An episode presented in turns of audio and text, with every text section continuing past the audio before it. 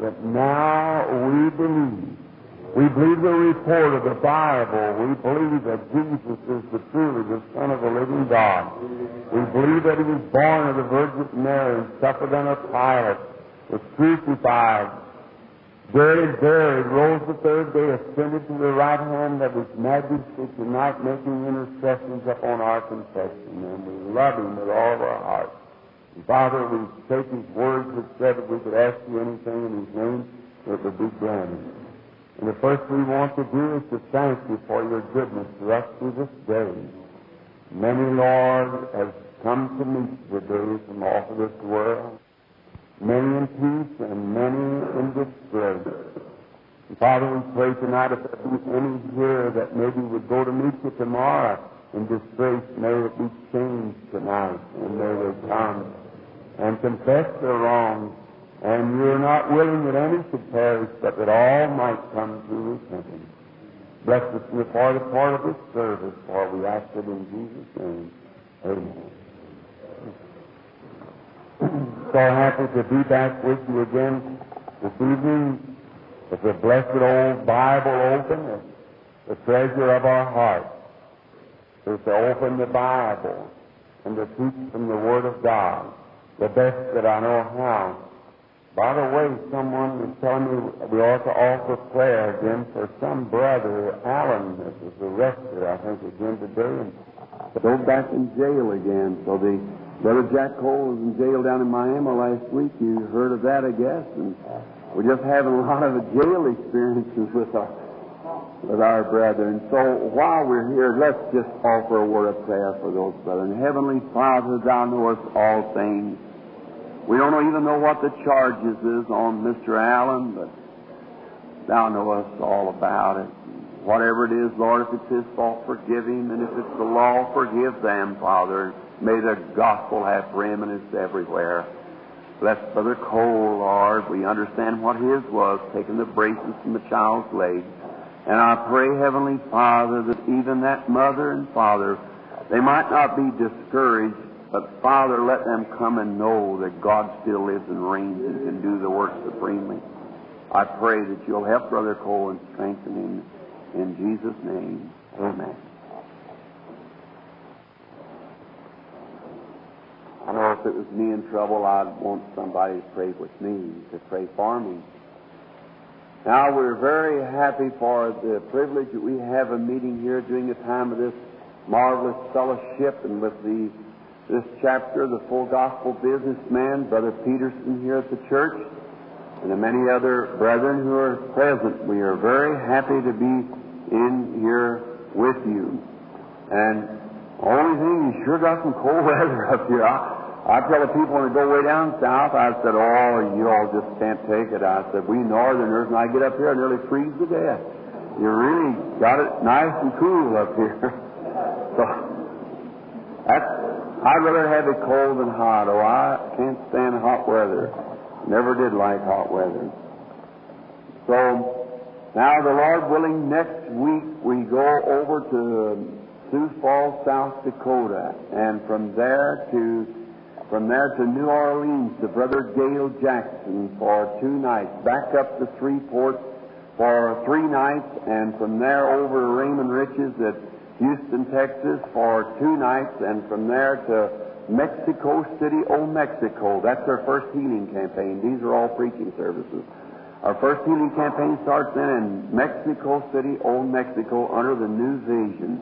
We just, that was what the vision spoke. So you see it in, as we, Brother Joseph will be over a few nights with the magazines and has got it written out so that you'll understand it more thoroughly. And then from there we come back to Chicago from April the 3rd to the 8th, 11th. We start at Spindale, South Carolina, and or North Carolina, I believe it is, and there to Columbia, from Columbia on to Charlotte, and from there to Anchorage, Alaska, and then back to begin in the big new tent, seating 15,000 people, the new vans and things to be on, to pitch our tent in places to save from from three to four and up to six weeks at a time before we move the tent. Just stay there till it's over, So God says it's finished. Then this fall, Brother Arganbright and them says, Brother Moore, the reason they're not here now, arranging an itinerary for uh, South Africa and India and so forth for this coming fall, Lord willing. I just believe that we're on the brink of one of the greatest outpourings of the Holy Spirit we've ever had. The Lord willing, I want to speak on that tomorrow night, the seventh junction, and try to bring your friends out as pertaining to the coming of the Lord. Wednesday night, the Lord willing, I want to speak on what is the unforgiving sin. And um, be sure to try to get out tomorrow night and bring uh, folks along who believe in the, that the Lord's coming is near at hand. Uh, my subject will be the seventh junction. So, for tomorrow night. Tonight, I want to speak on a subject that seems very close to me, and nowadays we're reasoning I'm trying to get. We need inside healing before we can have outside healing. I know that to be true from the dealing with the people.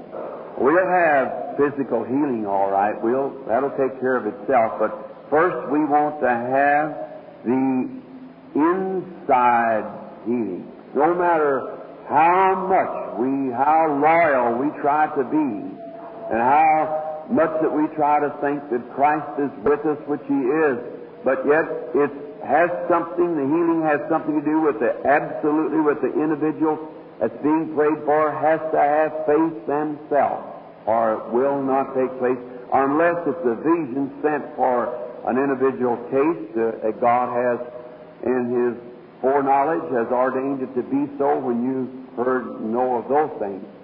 But even in Christ's time, when He was here on earth, the Son of God, it was according to their faith, unless the Father had showed him. Remember the blind man and the different ones? Uh, if thou canst believe, if thou believest, all things are possible. Uh, if thou canst believe, and so forth like that, is always based upon the faith of the individual. Then today the church is in such a turmoil. Oh my. Hate to think of it, but it's the truth. We're, the church is in a terrible turmoil. I mean, universally speaking. Everywhere you go, it seems like that there's just everything going on. So what we need is an inside healing of a real fundamental faith in Christ Jesus.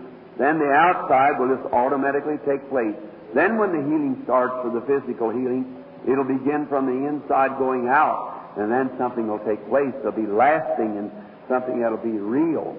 And I took it upon myself while I was waiting for the tent to be to be made that I would uh, do this. And thinking of terms of the tent and all this great expense, and you see in the vision why I left the field because I I went fifteen thousand dollars in debt in a meeting before I would beg the people for money. I wouldn't do it. I, I made a promise to God, and I wouldn't do it. And I come off the field and now turning right back around after Owen being in debt now $15,000 in California, I'm borrowing $100,000 to go with this tent. That means that I'm, I'm, I believe what I'm talking about. It's, it's from the Lord. It's from the Lord. And the good thing about it, a real good friend, rich man, but a servant of the Lord said, Brother Branham, I'll let you have it without one penny interest. Don't have to pay nothing back but just the real, uh, what you borrow. You don't have to pay any interest on it. Well, that was wonderful see. I said, Thank you, Lord. I know you're moving right along. And now, say I'd like to pitch that tent out here somewhere, out here for about six weeks, and right here in Twin Cities, and, and have about a six weeks revival with every church. Just lay down your barriers now and your differences and wouldn't that be marvelous to come in and shake hands with one another and not just have a prayer for a person, then when the enemy comes back to attack them, bring them right back again. That's the thing to do. Stay right there till it's over. And just make it night after night after night for four to six weeks or something like that until God says, all right, I'm finished now, go elsewhere. That would be the kind of revival to have. I've often wondered what it would produce each night. It's always gained in momentum. And I just wonder what it would do to stay long enough. And to wonder just how this taken place. And I had it all fixed up and was going to go to Phoenix for my first meeting because I kind of halfway promised to pitch hit for Brother Robert uh, out there while he was going to Australia. And while I was blowing the making there, well, Mr. Allen came in and he just wasn't going to leave until up in March. And I'd forgot about what the vision said. It was dark people in another country and so forth. And then Mr. Allen taking the place and, well, you want to come anyhow? Mr. Allen's going to stay. And I said, oh, no. Uh-uh. No, not if Brother Allen is there. There's no need of two of us being there at the same time. And then about two days after that, the Lord revealed to me and said, I never told you to go to Phoenix in that vision. It was amongst dark people, old Mexico. Oh, well, praise the Lord. Just exactly. You know, God, He is sovereign grace will override our mistakes and our ignorance. Don't you believe that? Well, praise His name. We love Him tonight, and just a, small group of us in the church tonight, but we gathered for this purpose for the benefit of lost souls and the kingdom of God.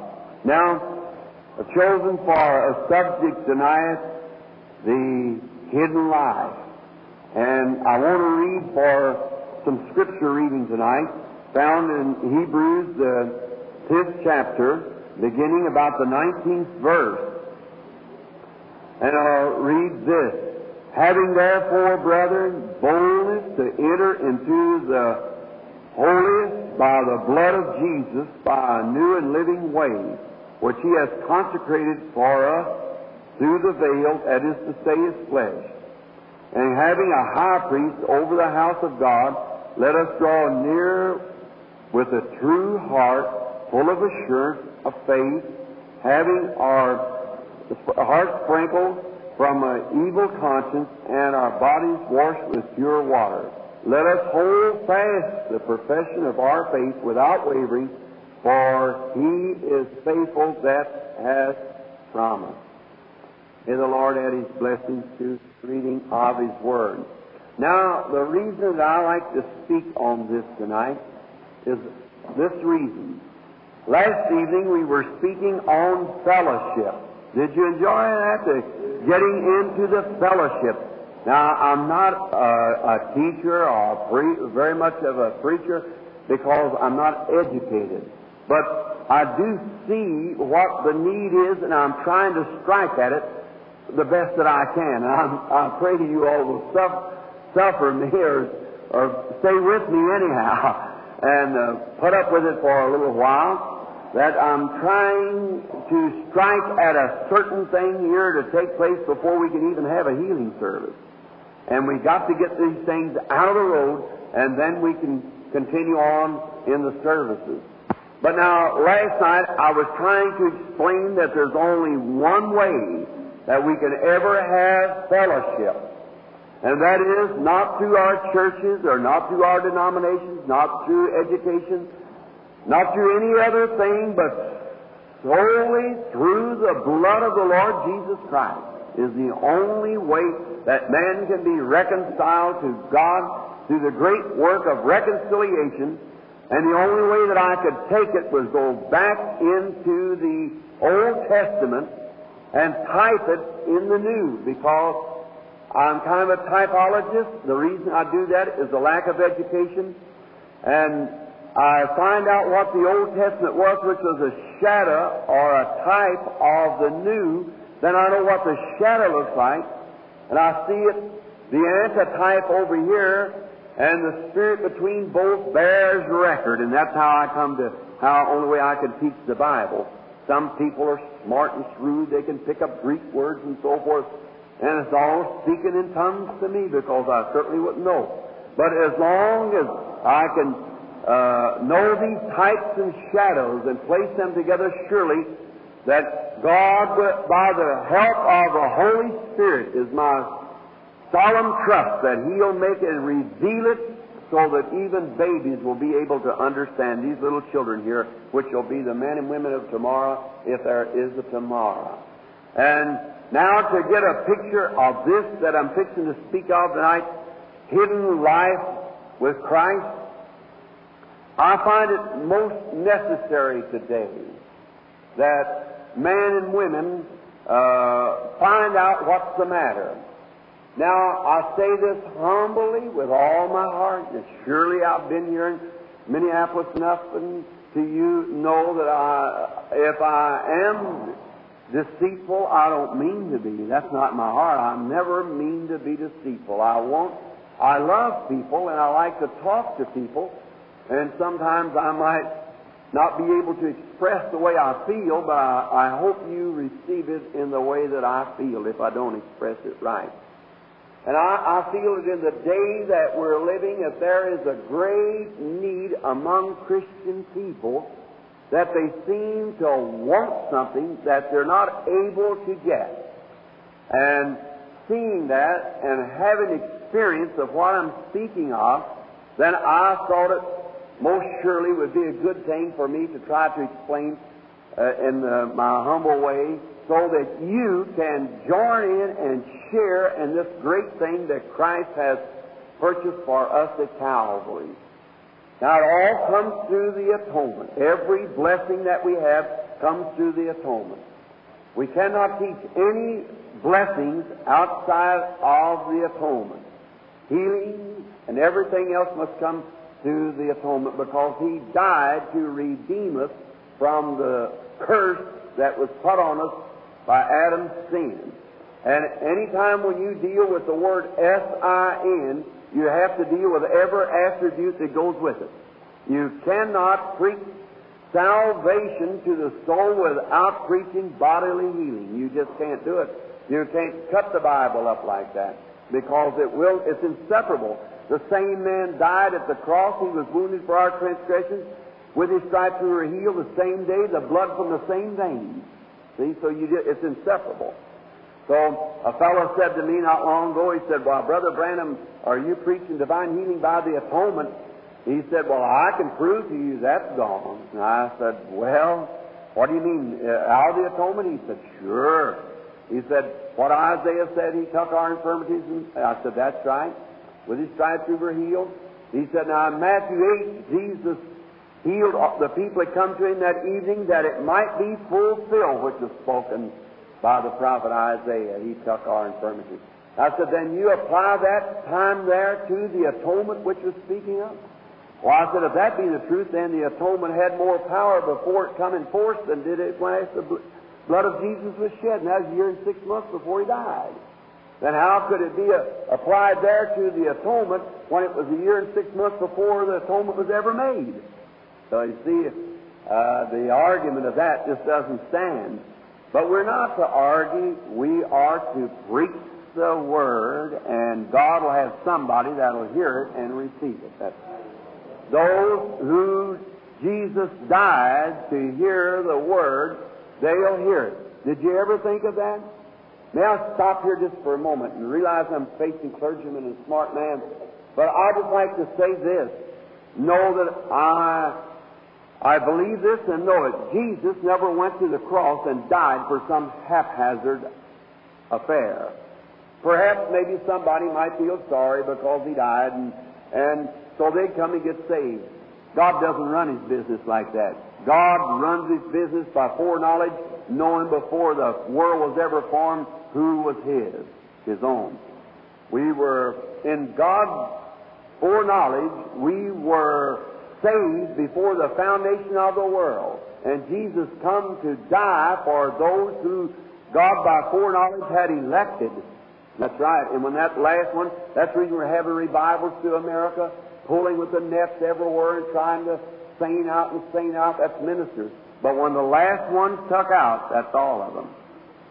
See, when the rest of them, they we throw a net and gather people, and they come in, and then the first thing you know, they get off and gone, and and God said when the trials come, we couldn't stand chastisement. We were illegitimate children and wasn't the children of God.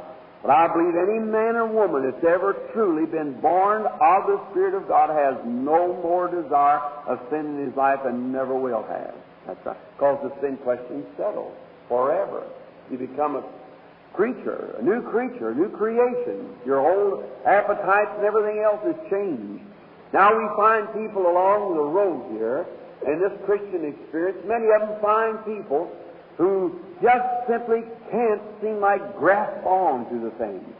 Just, they have their ups and downs. One day you find them, they're on the housetop just praising God, and the next day you find them, they're all down in the, what we call, you excuse the expression, down in the dumps. Way down, low ebb, don't know where they're standing, don't even know whether they're saved or not.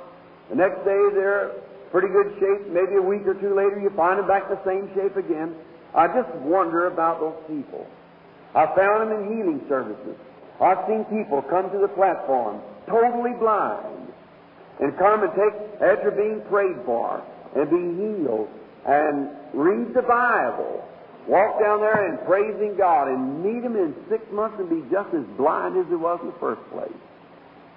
John Church, a man who wrote an awful article in his book, You Holiness People, about me, and the man, I don't see why a smart man like that would ever say such. He said, I don't even know Mr. Branham, and then write about me. Even the law says we have a law that we have to hear him in before we can judge him. So he is not even as good as the law is doing. So we have a better dispensation than that. But he said, I don't even know the man, but here's the reason I know he's a fake.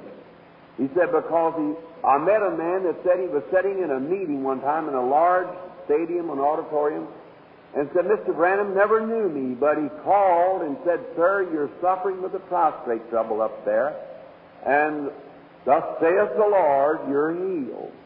And he said, I asked the man, was you healed? He said, I was perfectly well for a year. He said, then he come back on me again. He said, that proves that Mr. Branham is a fake. Well, I thought Mr. Church up on Silver Hills there where you had your meeting every year, and all those people you get up there and claim sanctification, the next year you come back and they have to all be sanctified over again. I guess it was a fake then when you when they first said it. Now, no, divine healing is just as as strong as your faith is and just as lasting as your faith is. Brother Nicholson, Christian businessman, was down the other day taking testimonies there in the city and taking pictures of people who had been healed by divine healing anywhere. I mean, cancers and dying cases that have been healed for years and years and years and years and we're still holding out. 14, 15 years ago when they were prayed for, still helping some of them on the dead list in, in, in Louisville on the cancer clinic over there. They died 14, 15 years ago, and here they are living as healthy as they can be. Go over and examine the case. Uh, books over there and find out they died 15 years ago with cancer, here they are now, just well as they can be, 15 years afterwards.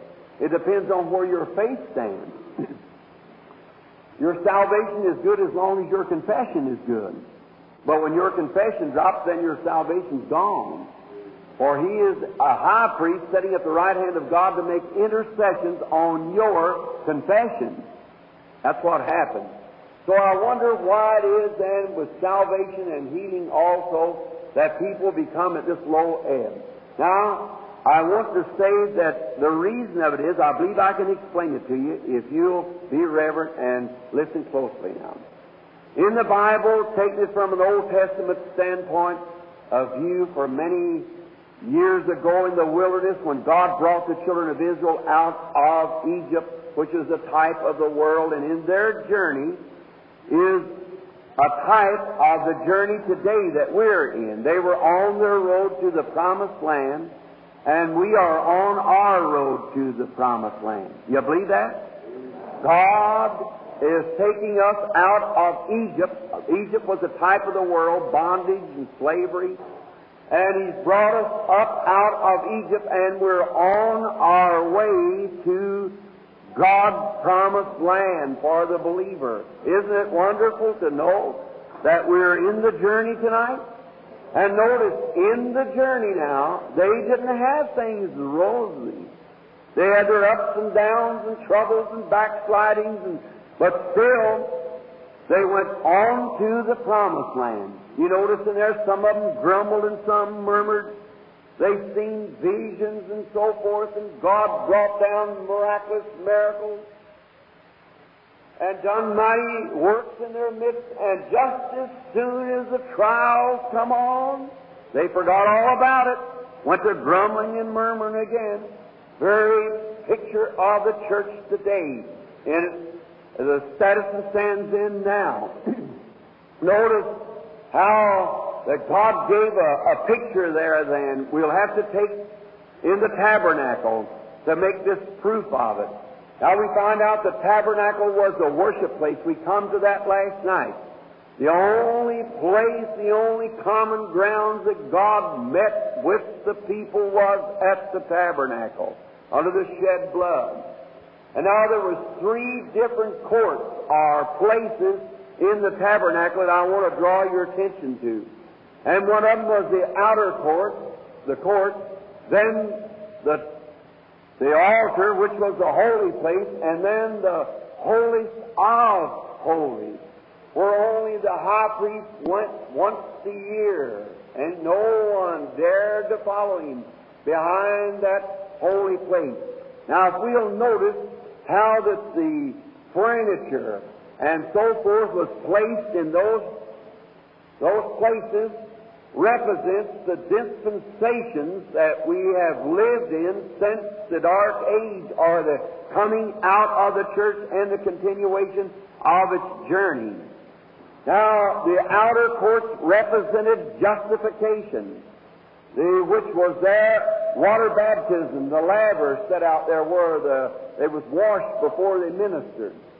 And the altar represented the sacrifice place where the, the punishment was put or expelled for the judgment was placed upon the, the sacrifice and the brazen altar and brass speak of divine judgment. The brass serpent in the wilderness spoke of divine judgment, the serpent being uh, sin already judged in the Garden of Eden, and brass spoke of divine judgment. Pardon me. Like the brazen altar where the sacrifice was burned. Then, in there they had seven golden candlesticks, then, or seven pronged lamp rather, but in the inside behind the veil, there was an ark. And in the ark was the, the tablets, the Ten Commandments, as we call them. And that was represented the human heart. How God promised in the days gone by that in this day that He would write His laws not upon tables of stone, but up on the heart. He had placed the law in the heart. Ezekiel spoke of it, and the prophets all spoke of how that God would do that in the days coming, which was a type. But the high priest, once going into this holiest of holies, and the curtains dropped soundproof, he was shut off from the things of the world. No one could see him. He was hid away. Through the Lutheran age came forth the just shall live by faith, the outer court. Along come the Methodist age, the sanctification age they call the second definite work of grace, which come in in that age, and was the altar age. And then in the last days, the restoration of the Holy Spirit, the hidden life, and I'm sure right here's where the trouble lays. I want you to see it. Right here's where the trouble lays with the church today, coming from can't deviate between the altar and the holiest of holies. In there's where the place where the church ought to be, and there's too many of them still on the outside. Out there instead of being in here. That's the reason we have our days that we have and the lack of faith that we have when the church should be in its last age, its last dispensation. I believe we're living at the turn of time. God help tomorrow night. I'll prove that by the Bible, word by word, that we're living in the shadows of the coming of the Son of God right now. Right now. Just watch how the Scripture will prove it. Without a shadow of doubt, even the things that's taken place is a scientific proof that we're at the end time. Might be any time. And here the church is still dilly-dallying outside here.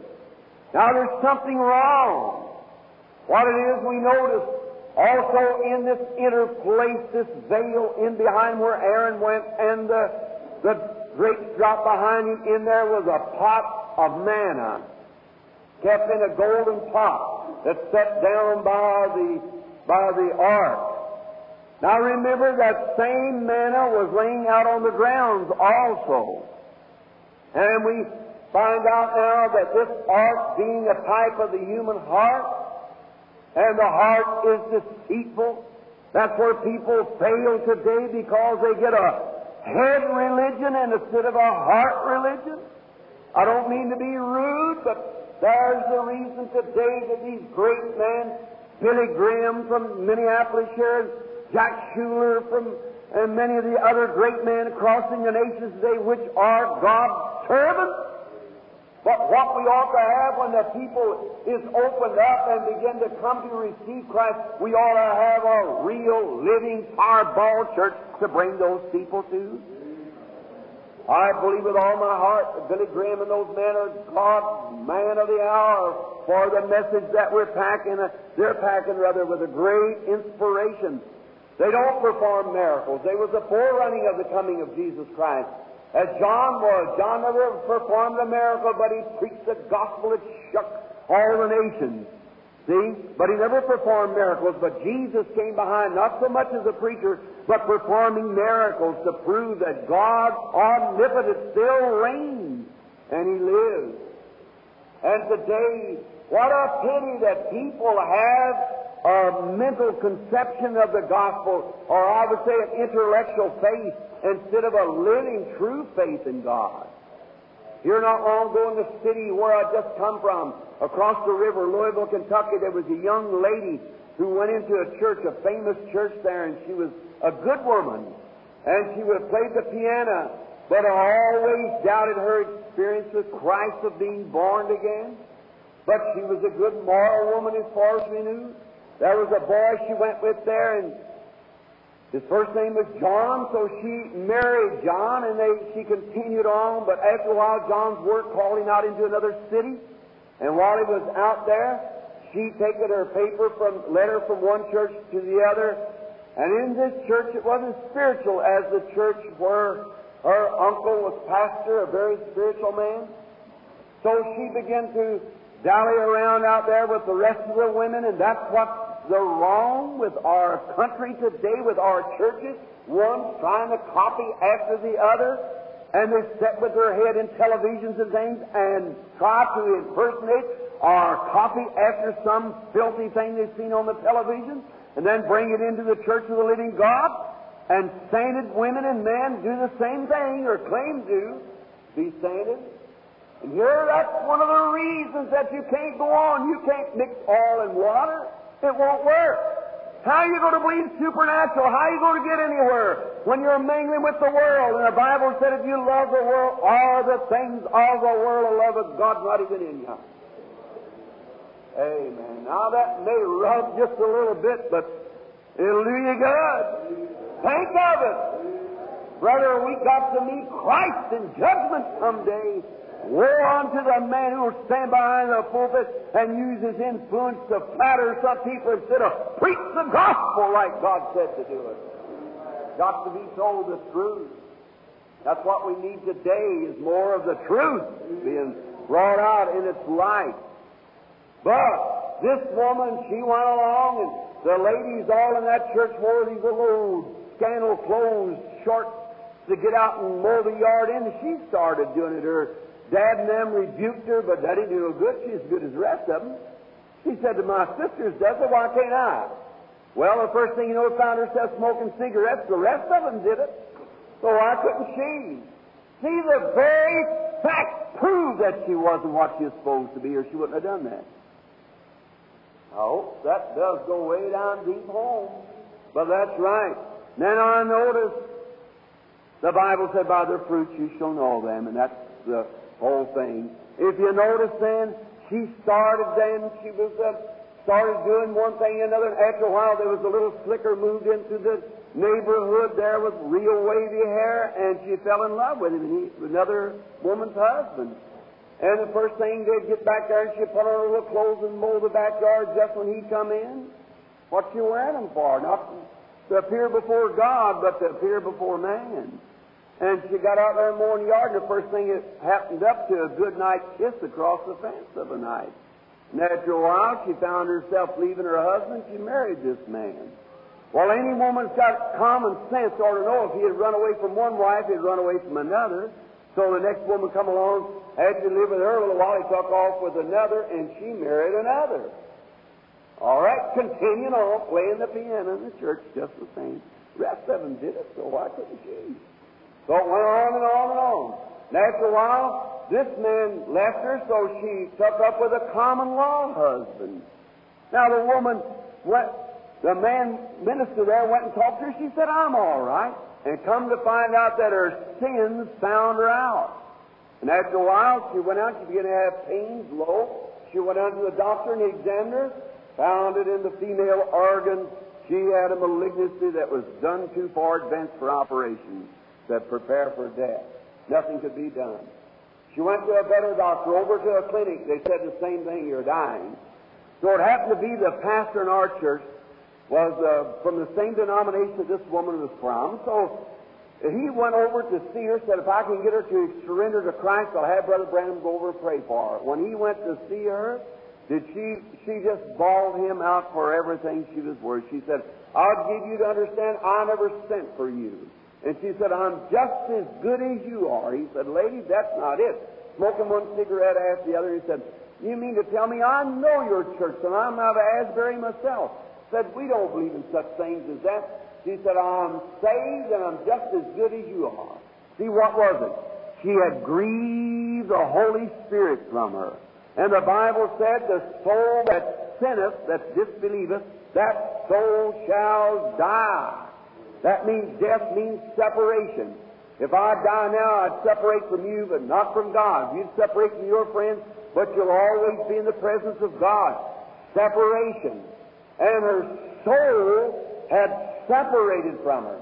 Now there's such a thing as in the heart, the soul lives in the heart, and you believe from your heart.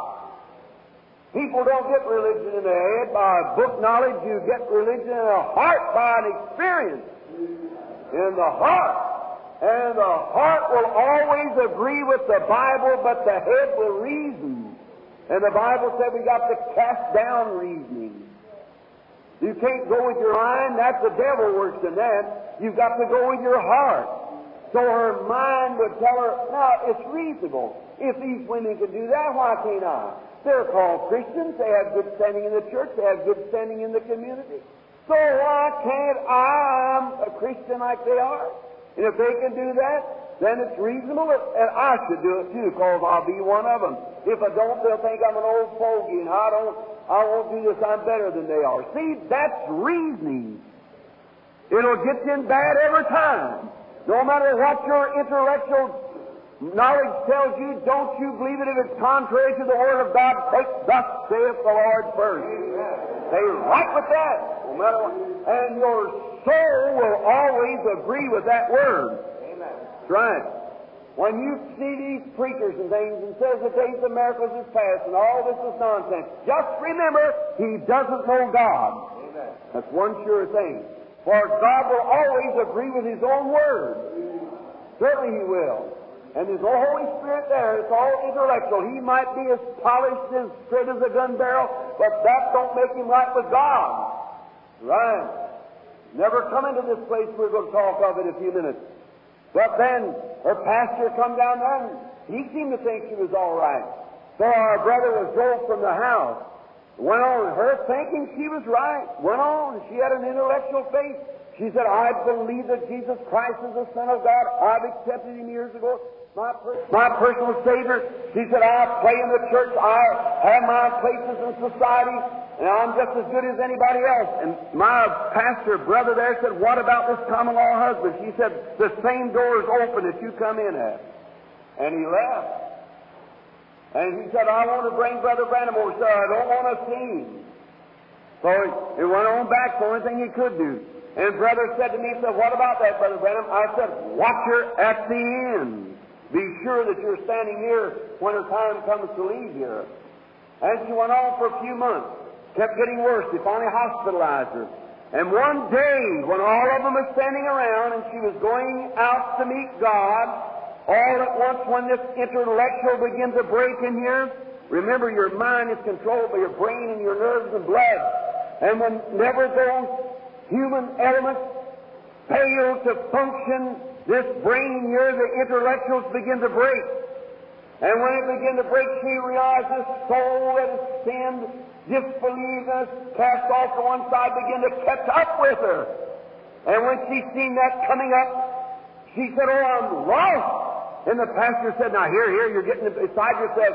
She said, Don't you speak to me. You're lost. She said, I'm lost. And they went and got the doctor, said she's beside herself. Give her a hypo. They shot a hypo, and she kept screaming, I'm lost, I'm lost, I'm going to hell. And they said, give her another. And they kept giving her a hypo, so finally her breath faded out, screaming, I'm lost, I'm lost. The hypo stopped this confession with these lips when the intellectual was breaking, but that soul that had sinned before God, she'll have to live with it throughout all ages to come. Don't be tossed about wherever wind the doctrine. Believe God's Word. Get stable. Get set. How do you do it, Brother Branham? Here it is. There's many. Remember in the Old Testament, down in the outer courts, the manna fell on the ground. And the thing of it was, God told Moses to pick up uh, this golden omer and make it full of manna and put it in behind the holy place by the ark. It stayed fresh continually, year in and out. But that that fell on the ground withered away. The people would go and get it, and they would eat of it. But they found out that before the day was past, many of them become weary. Many of them would get hungry again because the manna only lasted so long. And how many times do I find that? That people now in this day, what is that manna type of? Now I'm going to rub just a little bit, and I hope you love me the same. But I'm only trying to get something to you. I hope you see it. Notice, that manna was a type of the Holy Spirit. God provided manna for the entire journey, coming down from heaven with Christ, coming down from heaven and dying to make life for the world. And uh, honey, little honeycombs is what it was. It come down from heaven. They picked it up and made bread out of it. But the bread only lasted so long. And as we got up long in the day, the sun come up, it perished. But that that was in the holiest of holies perished not. It stayed good all the time. Remember, many people today claiming the baptism of the Holy Spirit, which they do have. But it's your position where you're keeping yourself. It's what's causing your meal cramps that you're getting. That's right. Many people you find them, a man is out here justified, come in and believe on the Lord? Sure. Only the Holy Spirit alone can bring conviction. Any man, justification is the work of the Holy Spirit. But it depends on where you're eating, where you're getting your supply from. People today, even regenerated people, many times, go to God and they love God and they praise God and they go to the service and they enjoy the service. And when they leave the service, the next morning they're just as lean as they was when they went in that night. Many own experiences of divine healing come and watch the Holy Spirit move and do signs and wonders. And they sit and marvel at it and eat the good things of God. And the next morning in the presence of, of some official or something, they would deny the very existence of it. And they're afraid to testify of it. Because it's where they are living. It's where they're eating their manna. Now, the Bible said that He would give us a new heart and He would give us a new spirit. And many people, even Pentecostal people and full gospel people, has been deceived in that. Many times God said, I'll give you a new spirit. That wasn't His spirit. That's your spirit. Then I will put my spirit in you. I'll give you a new spirit, then I'll put my spirit in you. And many times you get the new Spirit and think you've got the Holy Spirit. And trusting upon emotions and signs and things when your life doesn't pivy up to that. Now that's just a little wrong. But remember, it's the truth. Many people, that spirit, that new spirit, God had to give you a new spirit to get along with His spirit. Well, some people so mean they can't even get along with themselves, let alone with God if He'd come in. That's right.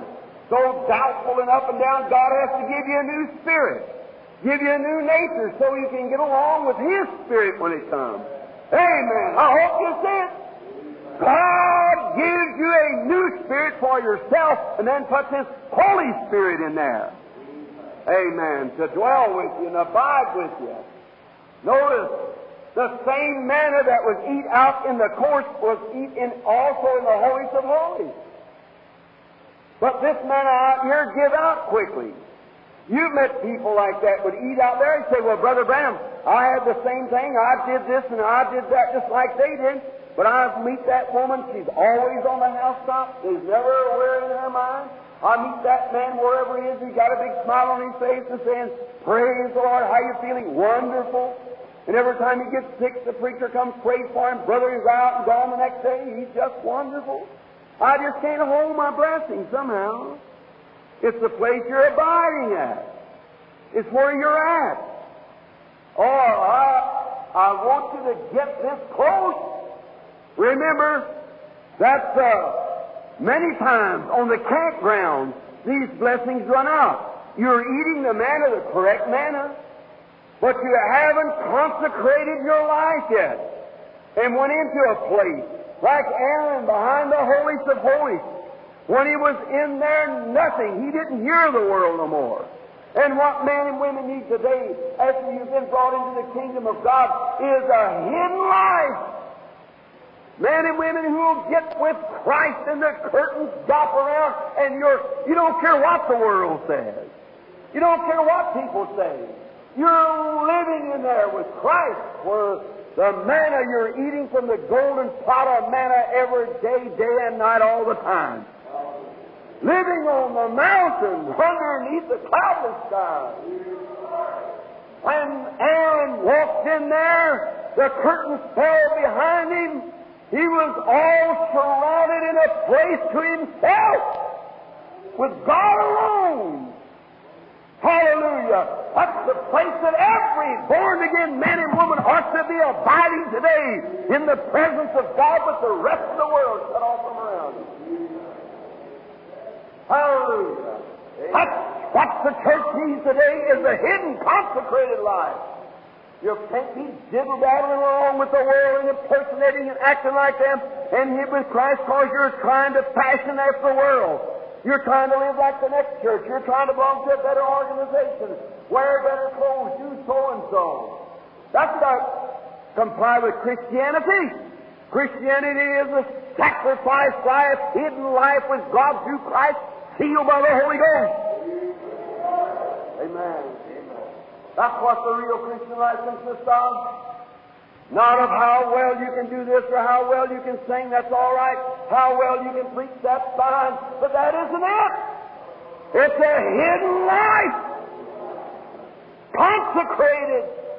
The veiled curtains got around you and you're dead and you're buried and you're hid in God through Christ and sealed in there by the Holy Ghost. Amen. Devil can't get to you. He can't do it. He has to come through the same process you did. If he did that, he'd be your brother. So he can't get to you. Amen. He can't come through that. Oh, but you say, Brother Branham, I received the Holy Ghost yet. You, I eat the good things of God. Yeah, but you're in the courts out yonder. That's the reason don't hold on. That's the reason this year you're doing pretty good. Next year you're back in the world, and this, uh, this revival you're doing fine while the revival's gone. When the revival's gone, then you're gone somewhere else and out with the world. You say, "Oh, I received the Holy Ghost. I spoke with tongues. I shouted. That's all all right. I have nothing to say about that. But why don't it hold out?" That's it. That's what the world's looking at.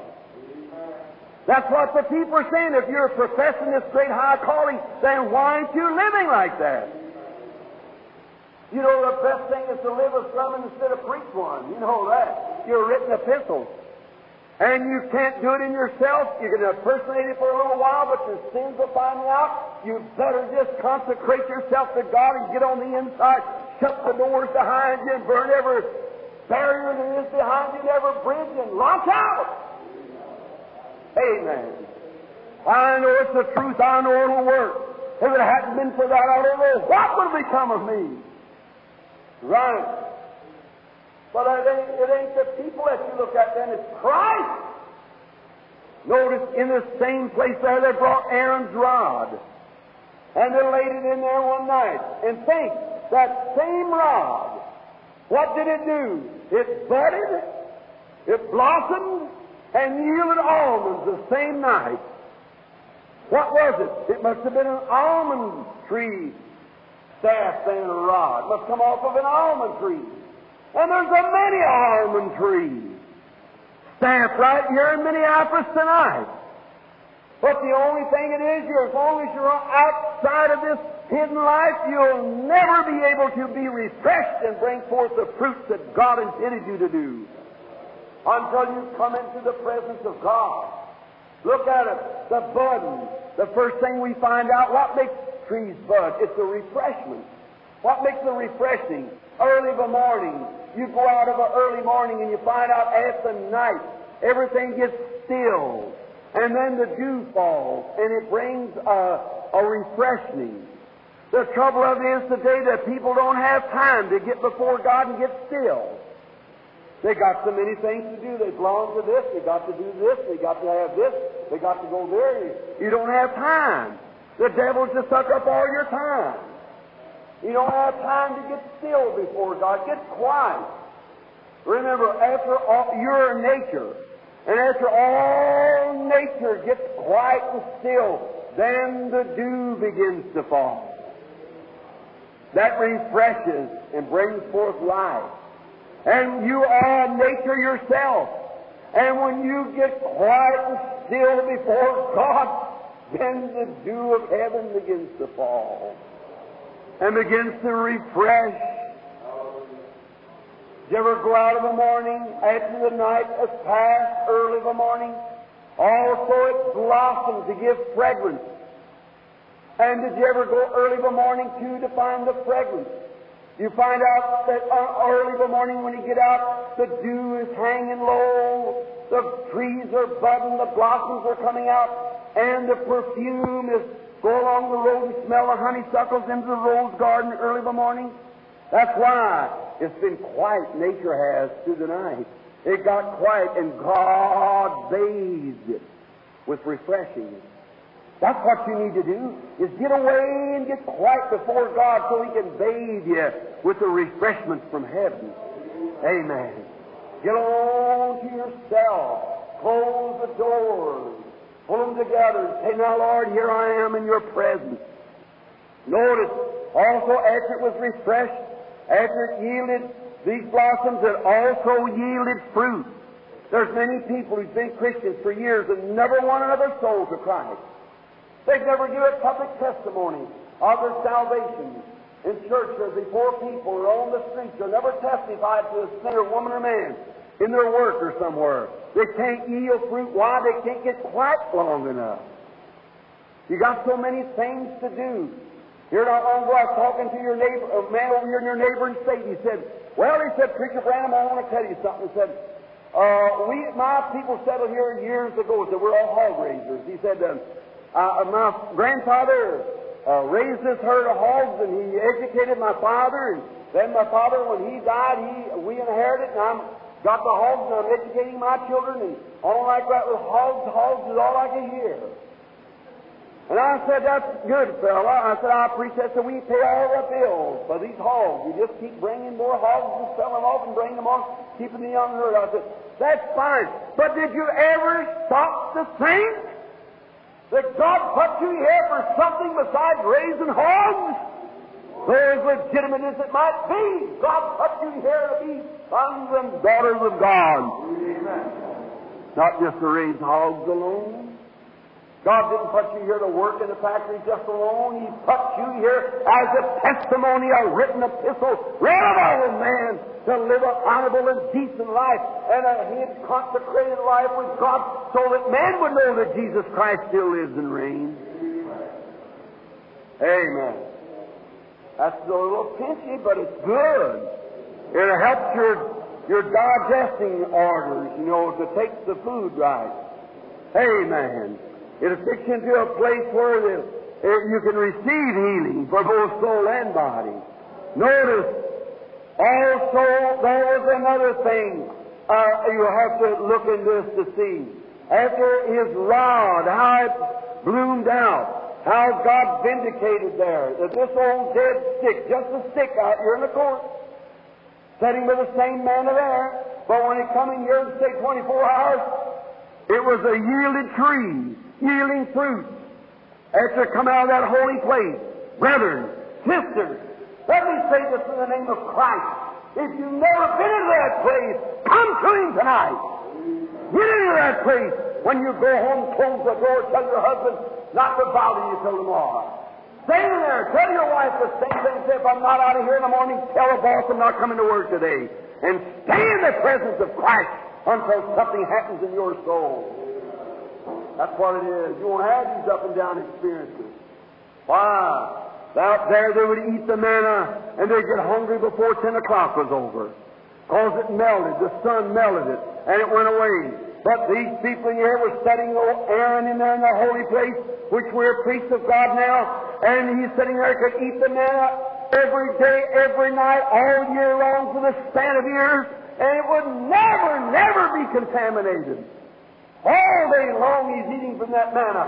And that's a man or woman who consecrates themselves and forsakes the things of the world and gives their life entirely over to the Lord Jesus Christ. Is eating off of the manna day and night whether the storms are flying outside or what goes, he's hid in Christ. Amen. Make a difference whether he's sickness in the house or he's something on the line. Doesn't make a bit of difference. He's hid in Christ Jesus. I want you to notice another thing of the believer.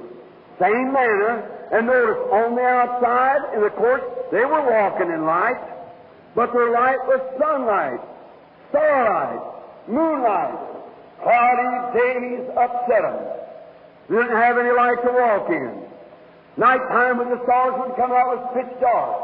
So they didn't have any light to walk in. Them there, that's the people who live out there. Yet they love the Lord. There's people sitting here listening to me tonight that loves the Lord, that's living out there in those courts, all speaking with tongues and shouting and having a good time, eating the manna and the missed meal cramps just in a few days. You don't know what's all about. I just can't hold on, Brother Branham. I don't know what's the matter. Well, just step up a little closer. That's all you need to do. Say, I wish I could live like Brother Peterson or somebody else that you have for your example. Oh, they're always happy. There, no matter what comes or goes, just a, a shining for God all the time. Wish I could do it. Well, you can. You're in the same group. You're on the same journey. God, by grace, has saved you through Christ Jesus. But you just want to come in a little closer to Him. Look at Him. Now we find out that He walked in a certain light. A rainy day would sure put His light out. Just a little something happened over here, a little mishap, something. Well, maybe I was wrong to begin with. I tell you, I thought Christianity was right, and then he'll go on a few days and maybe backslide and go out directly or pass by and something will go tingling in his heart. I wish I had another mouthful of that manna. Here he'll go in again. Well, I'll renew my vows to God. I'll come back to the church. That's just the way it goes. Then you find out he's in up and down, in and out, and up and down. Why? It's because of the light that he's walking in. The rainy days comes and it just blots him out, that's all. Then the next man, he lives on the altar. He just prays day and night, but he don't get nowhere. You find them on the altar. He's got light too. Now he's inside the, the tent now, but he's on the altar. On the altar, they had those seven lights, seven candlesticks, and they produce light. But many times we find it, and you people know yourself, your lamp smokes up. That's right. They burn real low, and the grease almost goes out of the candle, and you know, you get them experiences. That's, don't you do it? Certainly, on the second place you did that also. But the man who entered in and the veil fell behind him, he didn't depend on the sunlight, or the starlight, or the moonlight, or the seven golden candlesticks. He moved up to the altar, and under the interlocked wings of the cherubim, the Shekinah glory of the Lord was in there, a smooth light, and he lived, it was there all the time, day and night. He walked in the light of the living God. Amen where the clouds was going on, where the rain was a falling, where thunder was a roaring, whether an army was coming, it didn't mean a bit of difference to him. He was protected. He was in the Shekinah glory, living in the presence of God. Hallelujah! You think of a holy roller, maybe I am. Let me tell you something, brother. If it takes a call for a holy roller to live in the Shekinah glory, let me stay with God in the Shekinah glory. All what you want. Amen. That's pretty strong for a Baptist, isn't it, brother? Well, that's real preaching. That's real. What I know to be the truth. Amen. The preaching ain't very good, but the truth is the same. Amen. Come on the inside. Let the world howl and carry on. Let preacher fail. Let everything else fail. That don't stop you a bit. Amen. You're living by the power of manna. Why you leave any time to get hungry. You don't have to worry about whether this is going to happen, or that's going to happen. You're living in the Shekinah glory, that real beautiful uh, amber light that hung under the lock wings of the cherubim chair, and he walked in that light. The whole thing was lit up. It was light all the time. And a man or woman is living in the holiest of holies, with God is living in the grace and power and the resurrection of Christ day and night, all the time. Hey, man, don't you want to live there? That's the place. That's the place. There's where the outside world, you don't even hear it. Oh, the curtains have been dropped around. Somebody say, you know what? Mrs. Jones did so and so. You don't even hear it. you know the pastor done. Oh, I don't even hear it. oh my! What the pastor done, that's up to him. What Miss Jones done, that's up to her. So what I do is up to me in Christ. Hallelujah! I live here in His blessed presence. Come cross ribbon veil. Hallelujah to His name. I'm on the altar sanctified. Hallelujah to His name. You've heard that old song. For I'm living in the presence of the King. Oh my. Come inside. Get in the presence of the King. Live there day and night. He don't want you to wander around, be tossed about. You're just satisfied with eating manna coming to the church and getting a little, oh, I want it day and night. You know, it might be a time where I have to need it real quick, so I, I want to stay close to it. Amen. That's what you can do if you want to. It's yours by asking. He that liketh, let him ask of God. Is that right? God is willing, not willing that any should perish. All might come to repentance. He wants you to live a full, consecrated life. When those disciples, not ten days after he'd given the blessing and said, Now go out and heal the sick, cleanse the lepers, raise the dead, cast out devils, freely you receive, freely give. Away they went with this new glory, and they were just having a big time. And they come up against a little failure. There was a boy who had epilepsy, and they couldn't heal him. So the man come to Jesus and said, Lord, I brought him to your disciples just a few days before that. Give him power to send him out to do it. Here they failed. He said, Oh, faithless generation, how long will I suffer you? Bring him here to me. And he cast the clean, unclean spirit out of the boy. Disciples come and said, Why couldn't we do it? Said, Because of your unbelief. One night up on the sea, when the little boat was tossed about, and all hopes was gone, they thought they were going to perish. And they went and woke him up, said, Thou carest not that we perish. He said, Oh, ye of little faith that is put on the plate of the boat and said, Peace, be still. And the disciples said, What manner of man is this? That even the winds and the waves obey him. What's the matter with the church of the living God today who's promised that same blessing? What's the matter with us today? Because we can't get enough together to group ourselves together to come into the holiest of holies and there stand hide ourselves from the things of the world and live a full, surrendered, consecrated life for the Lord Jesus Christ. Amen. That's what it is, coming into the glorious life of the gospel. And in doing so, you receive it. How many here say, Brother Branham, I like to live that life? Let's see your hand. Just put your hand. I like to live that life. God bless you. Is there a sinner in here say, I never did accept any of it, Brother Branham. I'd like to even taste the manna tonight. Let me see your hand. Say, I'd just like to taste the manna. God bless you, lady. Someone else say, I'd just like to taste the manna. I've never even been saved yet. But what you're talking about, I'd like to live that kind of life. Oh, I'm so tossed about. I got so many cares and worries. I, I just seem like I can't get along. I boast to give you that. Whosoever will, let him come and drink at the fountain. You know the reason I ask? You know why you raise your hand? Anybody else wants to raise their hand? I want to tell you something. If God's speaking to you, raise your hand. I'll tell you why He's talking to you. It's a point that I want to make. Another sinner raised their hand and said, Brother Branham, I would sure like to be there. I'd like to eat that manna, just see what the goodness of the Lord is. Oh, I know I belong to church. I went there a long time. But as far as being saved, I never have. I just, I, I'm not fooling myself. I got to live with myself. I have a little confession. Oh, I said I believe Jesus, Son of God, but I know devils say the same thing. Devils beg for mercy, beg for peace, beg not to be punished, and recognize him and confess before the crowd that he was the Son of the living God. Right? I don't save you. No, sir. The application of the blood of Jesus to your heart what saves you. Truly it is. Is there another hand that would go up and say, It's me, Brother Branham, I'd like to have that line. You know the reason the lady raised her hand? Because God was dealing with her, that's right. Uh, no man can come to me except the Father draws him first. Is that right? You can't do it. Do you know we hate to say this from the platform, but that is a Bible truth. There's men that's in this world and women who will never, no matter what the Holy Spirit would do, they'll never, never, never accept the Lord Jesus. They were born for that purpose, not God not willing, but His foreknowledge foreknew it. That's right. The Bible said so. That know And think what if your heart was far enough away from God that you didn't even have a desire to do what was right. Then you're in a bad state. See, you can grieve His Spirit too many times. He will go away and you never have no more desire no more.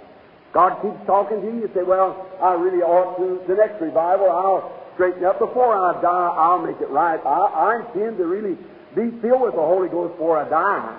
I, I want to be living a sweet, consecrated life, hid away with God. And when He knocks at my heart door, I want to be just ready to open my arms and say, Yes, Lord Jesus. Well, why don't you do it now? You know, at that time, you might not be able to do it. Uh, I'm 46 years old. Now, I've seen, I've been in the ministry 23 years.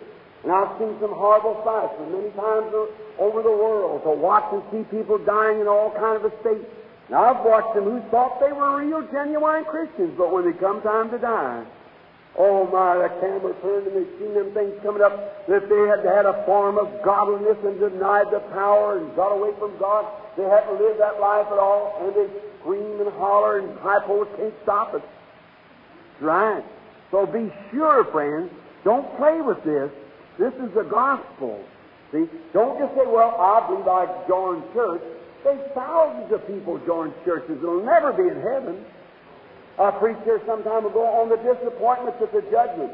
I said the bootlegger, and the gambler, and the, and the prostitute and so forth, they won't be surprised. They know what's coming to them.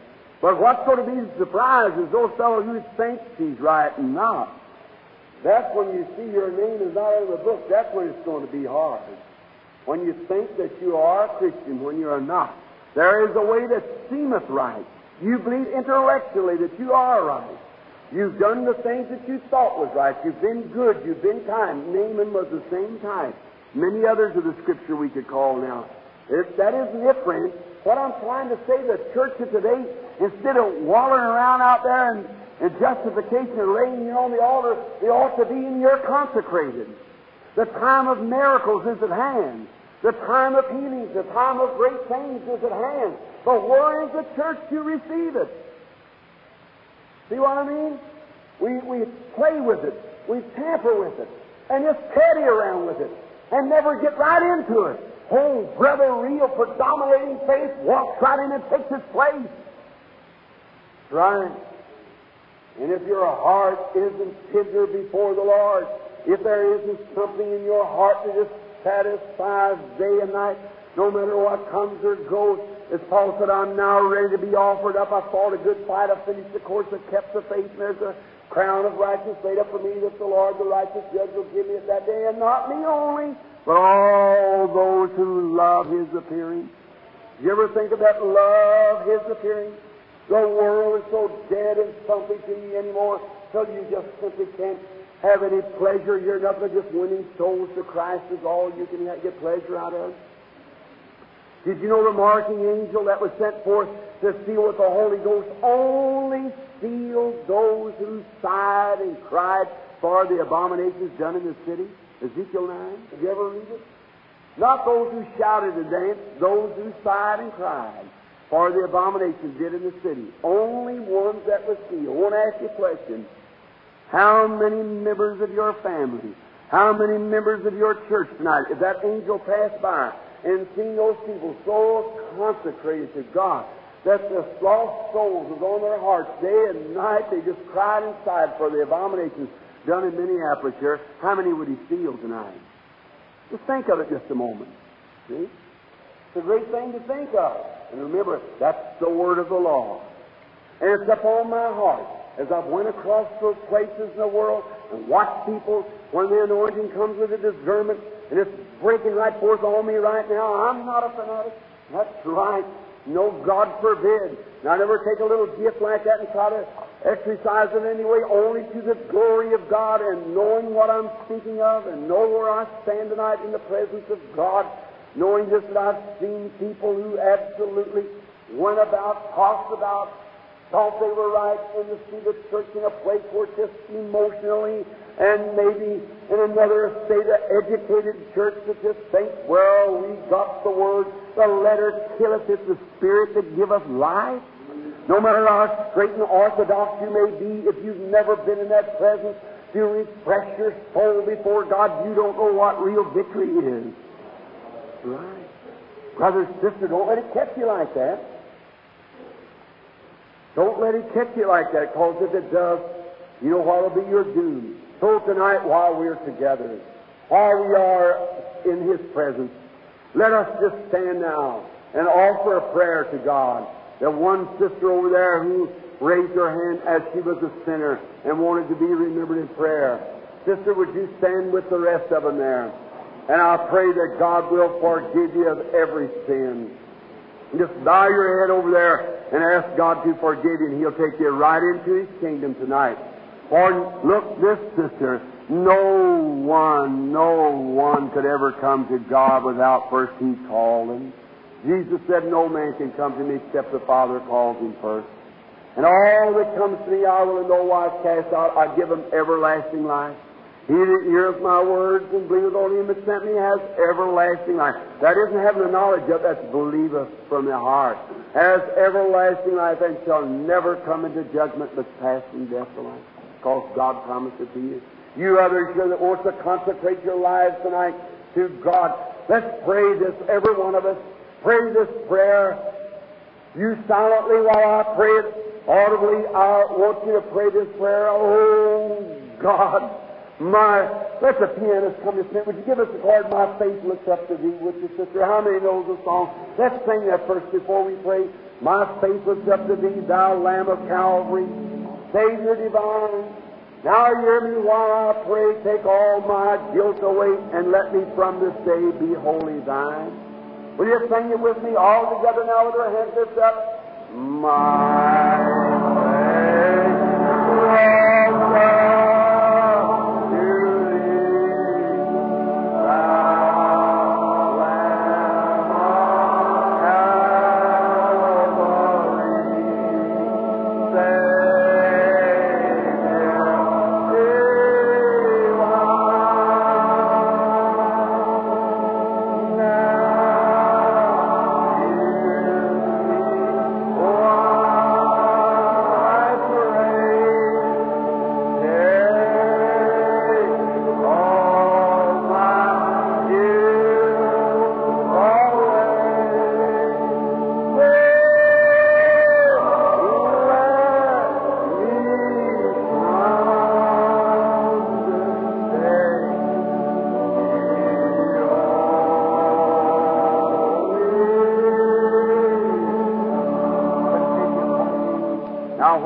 he's continuing playing in the next verse through, I want you to do something for me.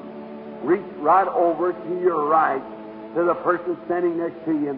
Take hold of her hand, say, Brother and sister, pray for me now. Hey, God will take me right now, and I'm going to pray for you. Just say that to your neighbor standing right next to you. Brother and sister, pray for me.